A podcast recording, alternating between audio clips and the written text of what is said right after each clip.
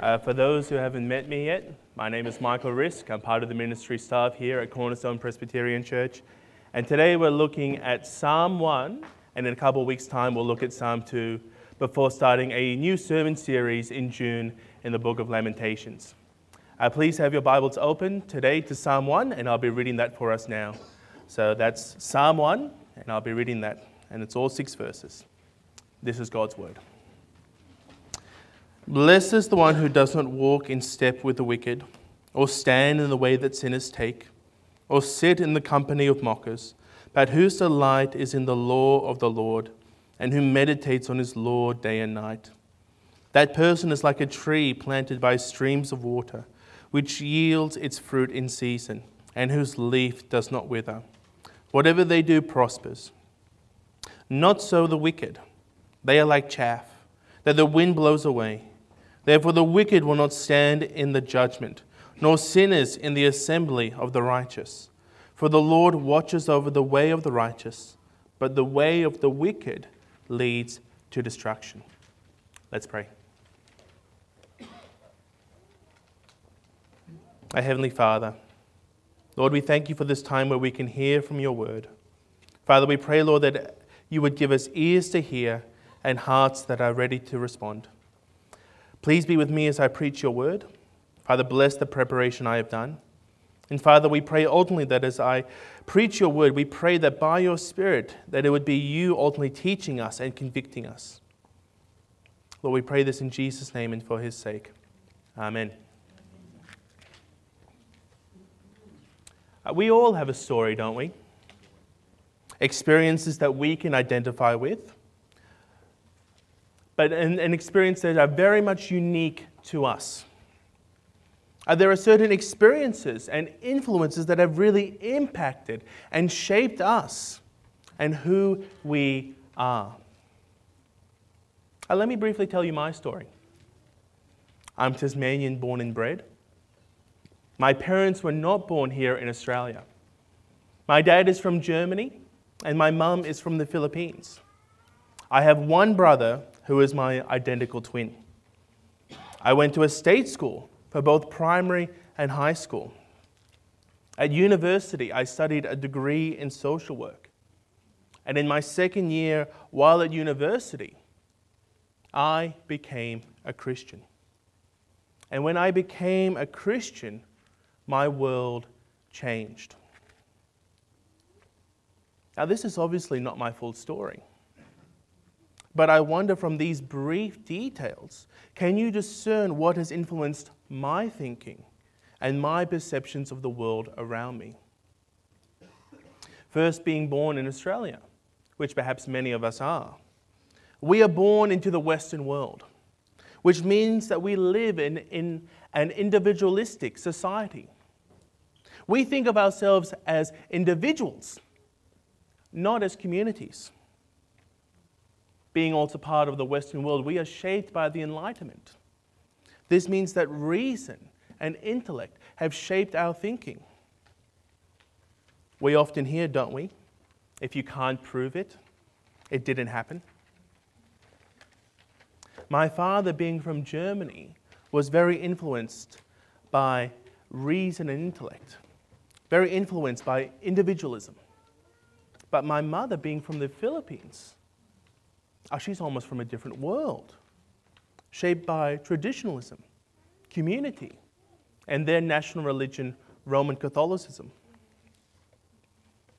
I remember sitting in one of my classes at Bible College, Cultural Missional Engagement, which is taught by David Burke, who's coming on the 29th of May to talk about Christian worldview. It was in this class that I shared about my upbringing. I shared about what influenced me. And I said to my class, Oh, it looks random and confused. On the one hand, my father and my education shaping my thinking through individualism and the Enlightenment. But on the other, my mother shaping me to think somewhat Roman Catholic, nominally Roman Catholic, so understanding that there is a God, but this God requires me to do good works to be saved. Now, each of us here have had experiences or influences that have really shaped who we are, have really shaped our thinking. As children, it's our parents and our upbringing. Perhaps as teenagers, we are more influenced by our friends and our growing awareness of the culture around us. And then perhaps as adults, we are shaped more than ever by our culture and the dominant ideologies around us. Let me give one example of one of these dominant ideologies. Uh, the slogan, Love is Love, or perhaps the other slogan, Black Lives Matter. What ideology is underpinning these slogans? It isn't Christianity. What is it? It's cultural Marxism. And cultural Marxism sees two categories of people those who are oppressed and those who are the oppressors. And cultural Marxism seeks to do away with the systems that are causing the oppression. They claim that the system is broken, and so they need to do away with it, do away with the system by liberating those who are oppressed and overthrowing the institution or institutions that are causing these oppressive practices. Friends, I can say with reasonable confidence that cultural Marxism was one ideology undergirding my social work degree. And so, a natural, so it was a natural outcome that had influence on my thinking and my perceptions of the world around me. But then what happened in my story? Well, in my second year while at university, I became a Christian. And as I said before, when I became a Christian, my world changed. How did my world change? Well, my world changed because the Lord changed me. And through the rebirth that comes through becoming a Christian, I started seeing the world not through the lens of my parents, nor my friends, or the culture around me but rather through His lens. An expanding and growing worldview now being shaped by God and His Word. A Christian worldview. Our passage that we'll be looking together today is Psalm 1. And to provide a little context to Psalm 1, um, I'm also going to talk about Psalm 2 briefly. Psalm 1, along with Psalm 2, communicates to the reader how the whole Psalter, how all these 150 Psalms should be read. That the Psalms reveal that ultimately there are two ways to live either as the righteous or as the wicked. They show the importance of relying on God and His Word. The Psalms show God's sovereignty. They highlight the interplay between the divine King and human kings. And the Psalms remind us that God is a refuge for us all. Psalm 1 in particular is highlighting to us that the Psalms are to be used for individual meditation, that the Psalms contain wisdom for how to live, and ultimately to, tr- to find trust, um, to trust and find refuge in our God. As we now turn our attention to our passage, friends, Psalm 1 raises the question and asks us to reflect who or what is influencing our worldview? Who or what is influencing our worldview? Is it God or is it something else? If you're taking notes, the big message of Psalm 1 is life and wisdom are found in God. Life and wisdom are found in God. And I have three points that we'll be going to be working from today. Our first point the way of the righteous. The way of the righteous. Our second, the way of the wicked. The way of the wicked. And then our third and final point, the way of the Lord. The way of the Lord. Let's look at that first point together. Point number one, the way of the righteous.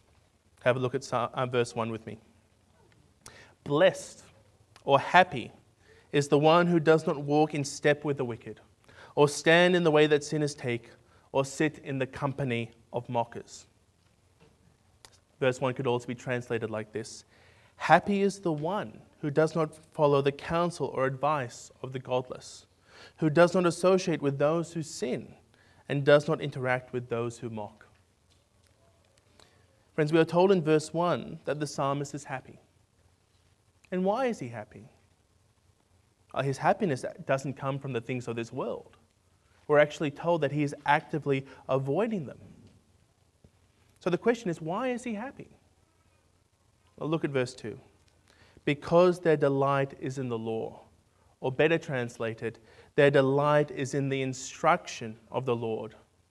And on his law he meditates day and night. Friends, I want to suggest that the meditation of the psalmist would have been more than just the Ten Commandments, but he would have been reading all of God's instruction. Uh, what might have been God's instruction? Well, at the very least, for the psalmist, it would have been the Pentateuch Genesis to Deuteronomy, those, five, those first five books of the Bible.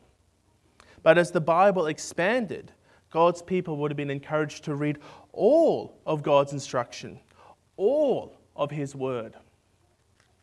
2 Timothy chapter 3 verse 16 and 17 reminds us that all scripture is God breathed and is useful for teaching, rebuking, correcting and training in righteousness so that the servant of God may be thoroughly equipped for every good work.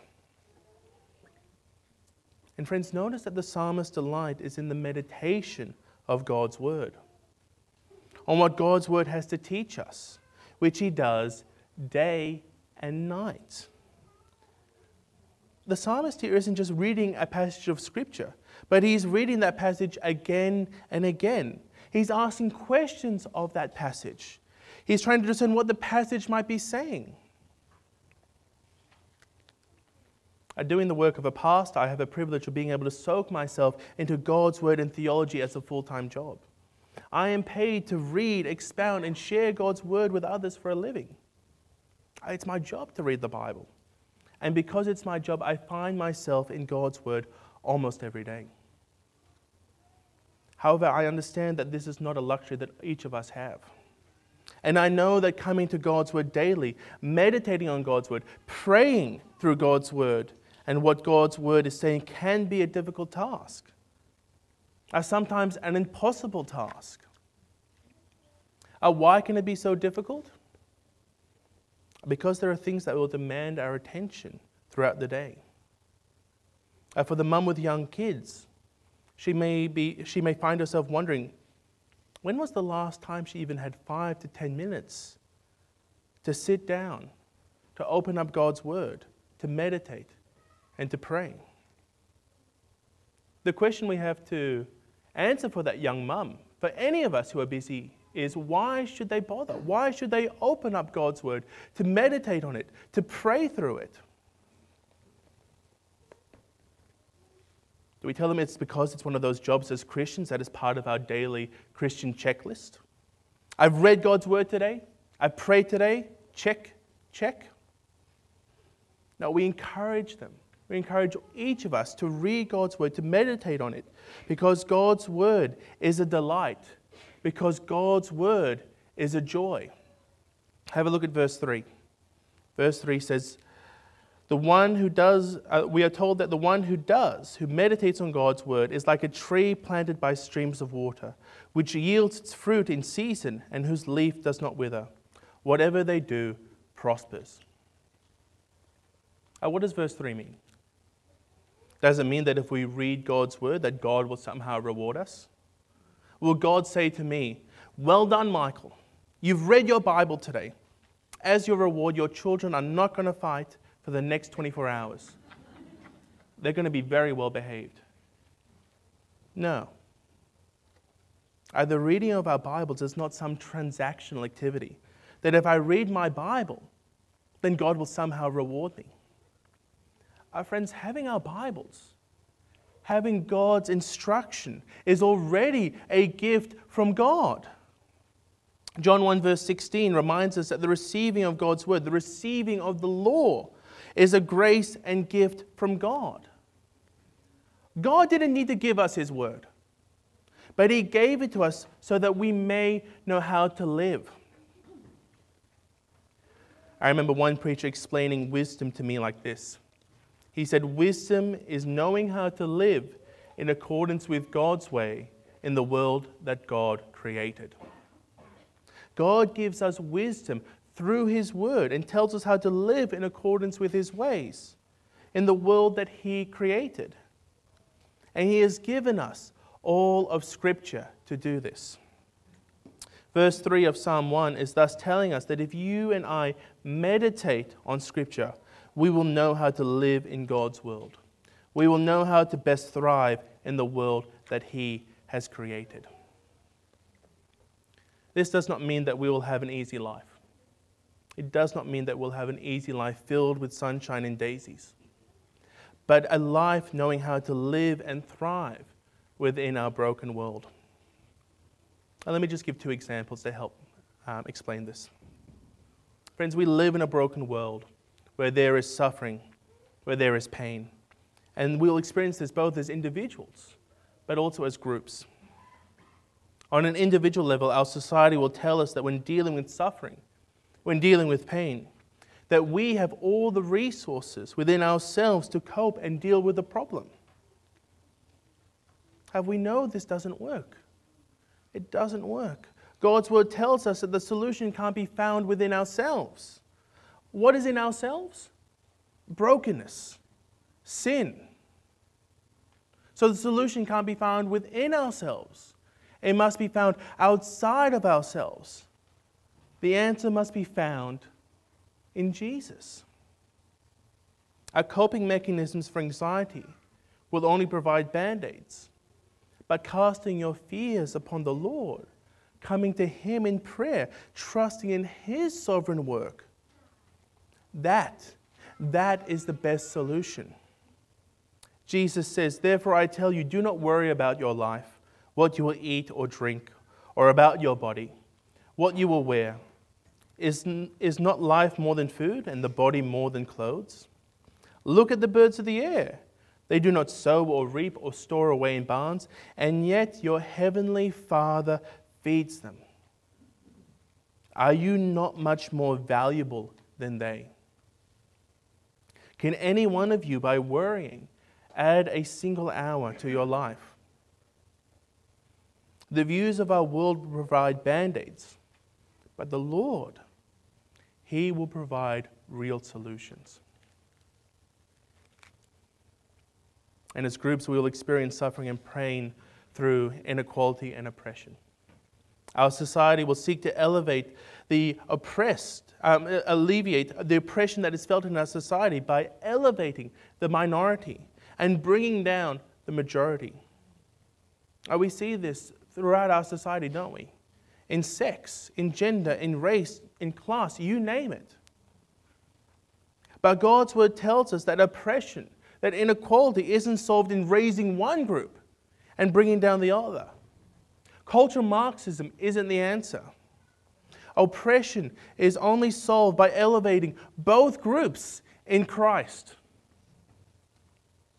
This is what Paul says in, in the book of Ephesians. He says, for he, for he himself, that is Jesus, is our peace, who made the two groups one as he and, and, and has destroyed the barrier, the dividing wall of hostility, by setting aside in his flesh the law with its commands and regulations. His purpose was to create in himself one new humanity out of the two, thus making peace, and in one body to reconcile both of them to God through the cross, by which he put to death their hostility. Life and wisdom are found in God they are found in His Word. The righteous will find life through the meditation and instruction of the Lord. However, this is not so for the wicked. The wicked will not find life. The wicked will only find judgment. And, friends, this brings us to our second point. Point two the way of the wicked. Have a look now at verse 4 and 5 with me. Not so the wicked. They are like chaff that the wind blows away. Therefore, the wicked will not stand in the judgment, nor sinners in the assembly of the righteous. Are the wicked? They are the godless. those who have, turn, who have not turned to God, but who have turned to the things of this world. And verse 4 and 5 speaks of what will happen to the godless. Uh, these two verses talk about judgment. And what we see here, friends, is a twofold judgment a judgment experienced now, and a judgment that happens when Christ returns, the final judgment. Uh, verse 4 describes an immediate judgment. In verse 4, the wicked are described as chaff. A chaff is good for nothing. A chaff is the useless husk of grain that falls down during the winnowing process. As you take your grain, you get your fork, you throw the grain up into the air, and then the wheat will fall down.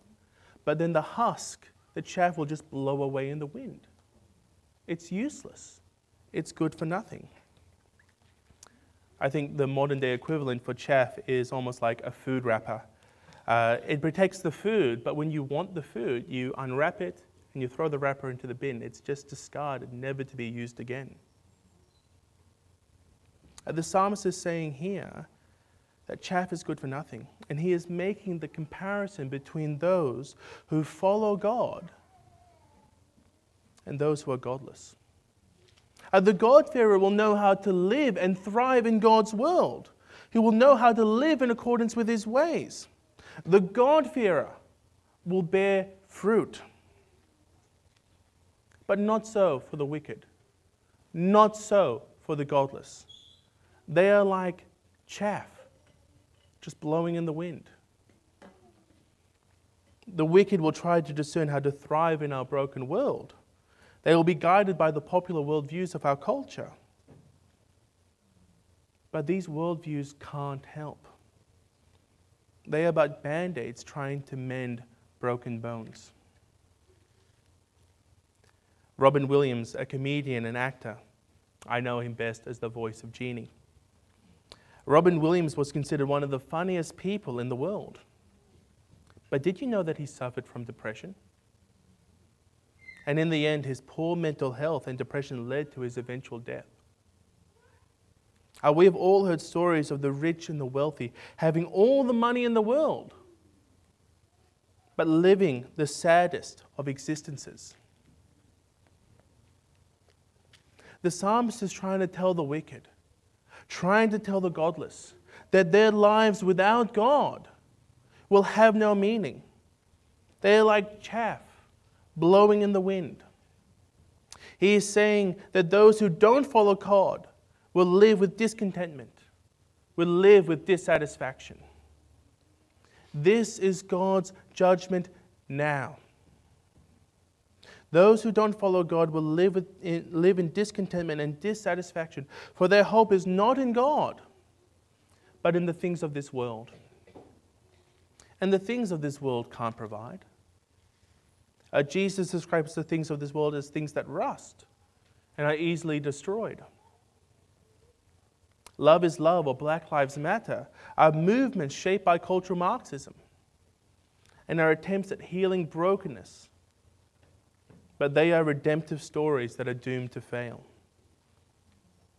A true redemption, true redemption can only be found in Jesus the one who gives us new life, who gives us new meaning. And more than that, Jesus gives us eternal life. And without Jesus, for the wicked, for the godless, there is no eternal life. There is only judgment. Look at verse 5.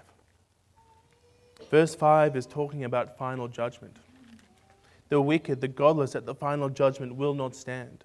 They will not be counted among the righteous. The wicked, the godless, what have they done? Well, they have ultimately said no to God. They have said, I don't want anything to do with you. They have said, Let me have the world.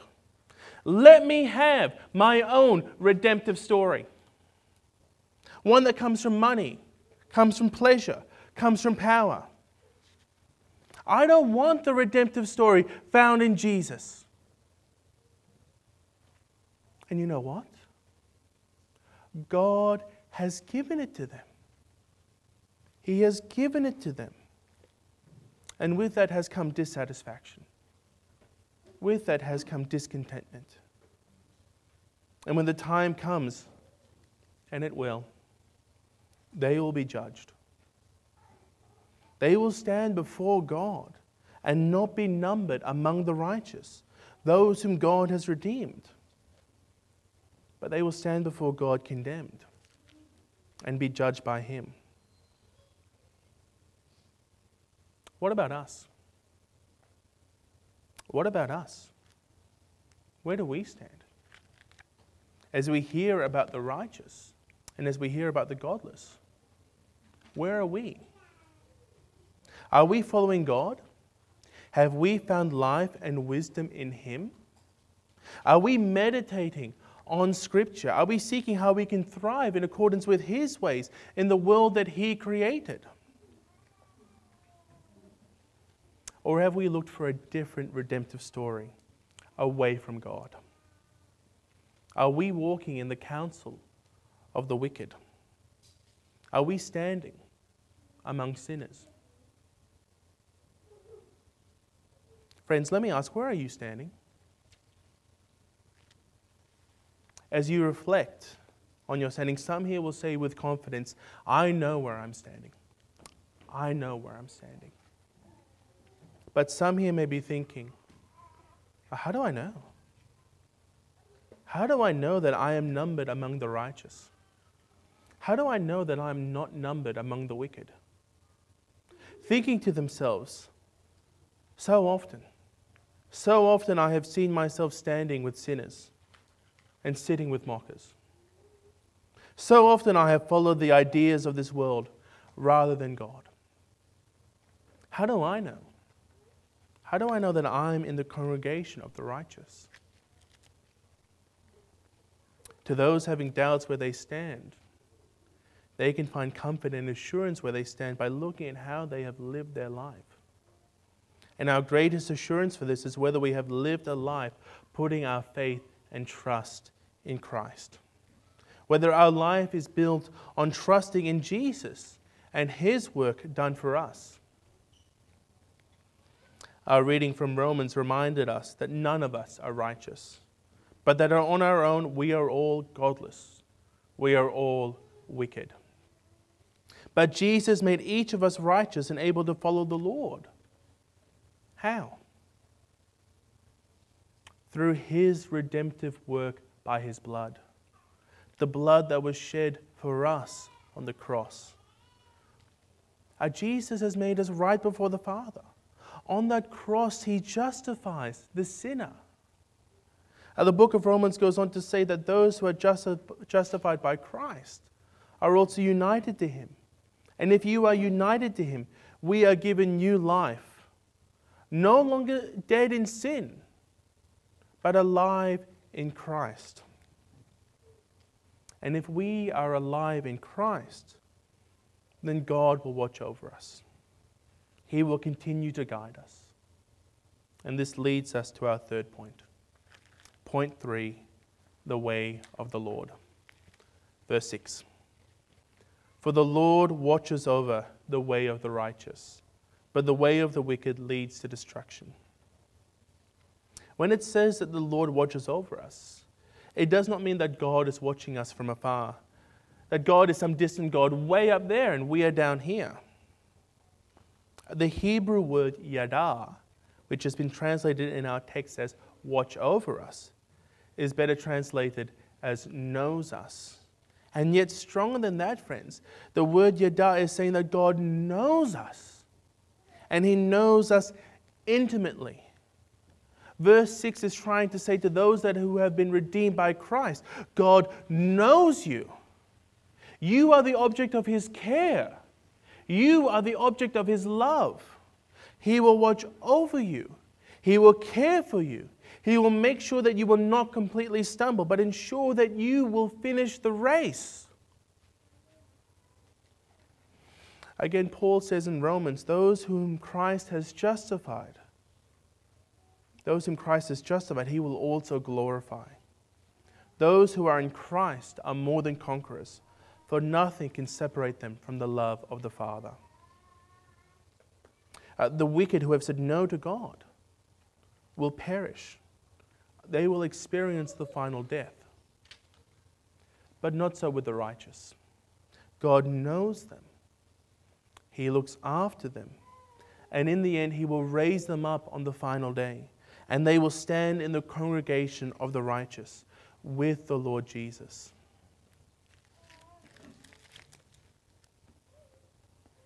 So take comfort, Christian. Take comfort that those here who may be having doubts where they stand, take comfort that if you have put your faith and trust in Christ, then you are standing among the righteous. He has redeemed you by his blood. He has justified you, and he will one day glorify you.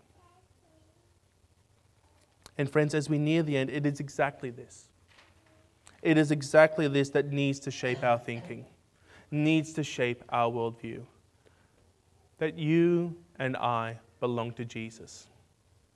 He has justified us, He is changing us by His word. And by His word, we are made wise, we are given life. Friends, we need to be planted in God's word, we need to be shaped by His word. For His word will give us wisdom wisdom that we need to live in accordance with his ways in the world that he has made. Let us not be like the wicked or the godless who are shaped by the culture around us, but let our thinking and our worldview be shaped by Christ, his work, and his word. Let's pray.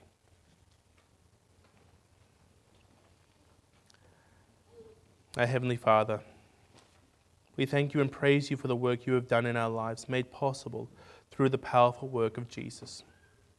Father, we pray that as we are united to Christ, made possible by the Spirit, that your Spirit will continue to change and transform our thinking.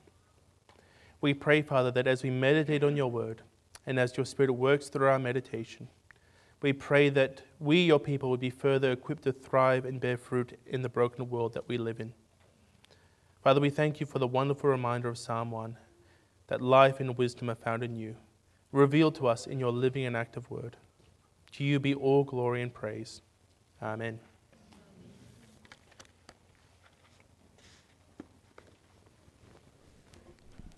Let us stand as we sing our last song.